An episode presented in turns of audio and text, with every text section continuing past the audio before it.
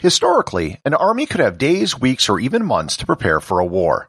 However, with the development of intercontinental missiles and nuclear weapons, the time for preparation was reduced to hours or even minutes. In light of those changes, it was necessary to develop a system that allowed for rapid mobilization and readiness. Learn more about the DEFCON system and the history of its level changes on this episode of Everything Everywhere Daily.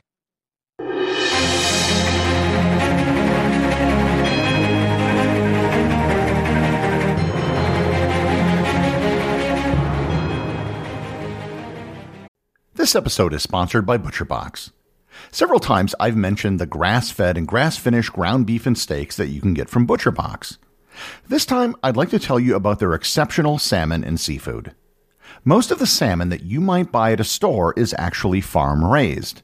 These salmon are fed a diet that isn't natural for salmon, and as a result, their flesh tends to be gray, not pink. To compensate for this, they're then fed a synthetic chemical to replicate the color of natural salmon. ButcherBox sources all of its seafood directly from independent fishing operations in places like Alaska, Maine, and Massachusetts. Everything is wild caught and sustainably harvested with no added chemicals, dyes, hormones, or preservatives. The result is some of the finest salmon, scallops, cod, and shrimp delivered directly to your door. Sign up for ButcherBox today by going to butcherbox.com/daily and use code DAILY at checkout and enjoy your choice of bone in chicken thighs, top sirloins, or salmon in every box for an entire year. Plus, get $20 off. Again, that's butcherbox.com slash daily and use code DAILY. This episode is sponsored by SCOTTeVEST. I recently purchased a new M1 MacBook Air laptop. It's a wonderful laptop, which is incredibly thin and light. It doesn't even require a heavy power brick to charge it. I can just use a USB cable. I say this not to tout the device, but the fact that it's the size of a tablet means that instead of needing a backpack for my laptop, I can now carry everything with me that I need to work away from home in the pockets of my SCOTTeVEST jacket. As technology gets lighter and thinner, SCOTTeVEST jackets just keep working better and better. You can get 15% off your next order by going to scottevest.com and using coupon code Everything Everywhere all one word, at checkout. In 1957, the United States and Canada announced the creation of the North American Aerospace Defense Command, or NORAD. Their mission was to monitor the skies above North America primarily to detect incoming Soviet bombers or missiles.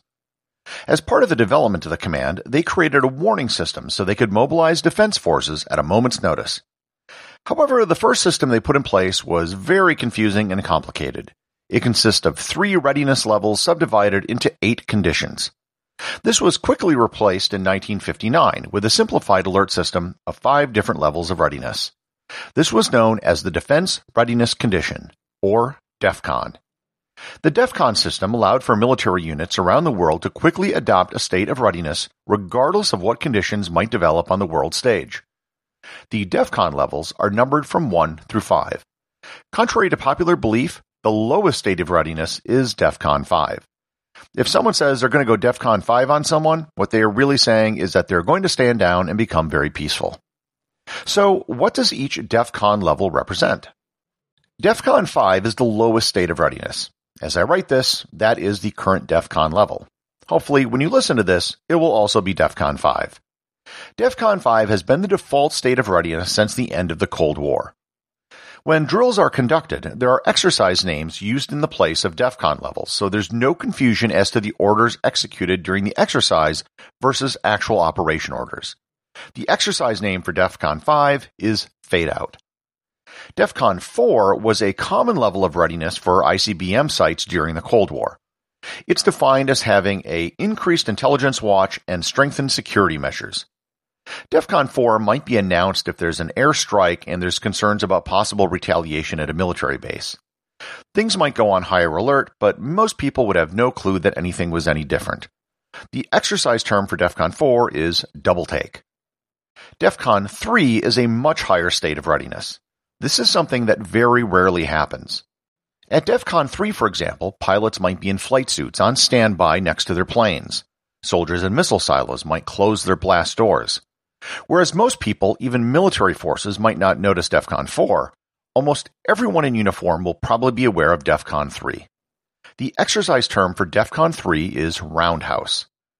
If things get to DEFCON 2, it's pretty bad. DEFCON 2 is the next step to war. At DEFCON 2, there are bombers in the air. The president is probably in Air Force One or is on their way to a safe location. Everyone in the world with access to electronic media will probably be aware of whatever is happening if things get to DEFCON 2. The exercise name for DEFCON 2 is Fast Pace. DEFCON 1 is basically a nuclear war. At DEFCON 1, there would probably be air raid sirens going off, the emergency broadcast system is probably blaring, and everyone would be asked to go to a shelter. Any and all contingency plans for any level of government would be implemented at DEFCON 1. The exercise name for DEFCON 1 is Cocked Pistol. I should note that the DEFCON levels only apply to nuclear war and not normal conventional military conflicts. Also, DEFCON levels are not necessarily global. Specific regions or just branches of the military can be placed at different DEFCON levels. In the 60 years that the DEFCON system has been in place, there have only been a handful of times when the DEFCON level has been placed at 3 or higher. DEFCON 3 was declared on October 25, 1973, during the Yom Kippur War between Israel and several Arab countries. The United States was concerned about Soviet involvement in the war on the side of their Arab allies. They wanted to make a sudden and dramatic gesture to indicate to the Soviets that they were serious and they would prevent such an action. They did this by putting all U.S. forces around the world at DEFCON 3. Reports from soldiers serving at the time indicate that most of them assumed it was a drill at first, but when there were no officers around to observe, they knew something was up. U.S. forces gradually stood down over the next few days and weeks, with the last forces going off DEFCON 3 on November 17. The next use of DEFCON 3 was in 1976, but it was limited to forces in South Korea. This was in response to the demilitarized zone axe murder incident, which was a thing and is going to be the subject of a future episode. Few people outside of South Korea even knew what was happening, and DEFCON 3 status was only for a single day. The third and most recent time DEFCON 3 was reached was on September 11, 2001, after the terrorist attacks on New York and Washington. All U.S. forces worldwide were placed at DEFCON 3. While the DEFCON system wasn't developed for terrorist threats, it was the only tool available to put global forces, especially military bases, on alert and to get them to secure their perimeters. In the first few hours after the attack, there was a great deal of confusion, so raising the DEFCON level was the easiest way to put everyone in a state of readiness. The word also went out that DEFCON 2 was a possibility, but that never happened. Have things ever escalated to DEFCON 2? The answer is yes, and it's happened twice. But in neither case, however, was there a global DEFCON 2 level established.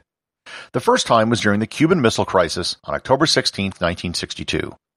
NORAD and the Strategic Air Command were placed at DEFCON 2, and all their forces worldwide were placed at DEFCON 3.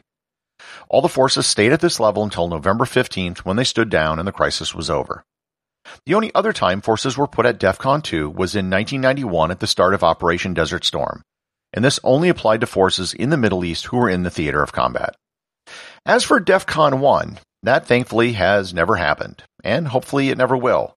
If it ever does, I'm sure you won't need a podcaster to tell you what was going on. The associate producer of Everything Everywhere Daily is Thor Thompson.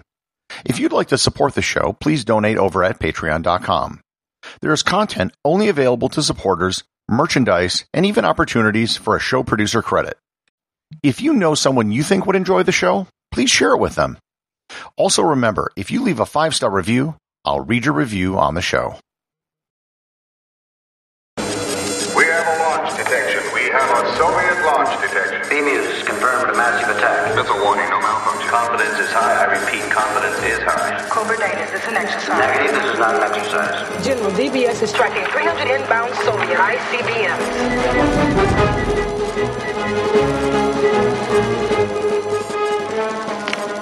Tell me this is one of your simulations, Mr. Kittredge.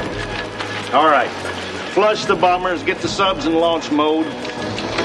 We are at DEFCON 1. DEFCON 1.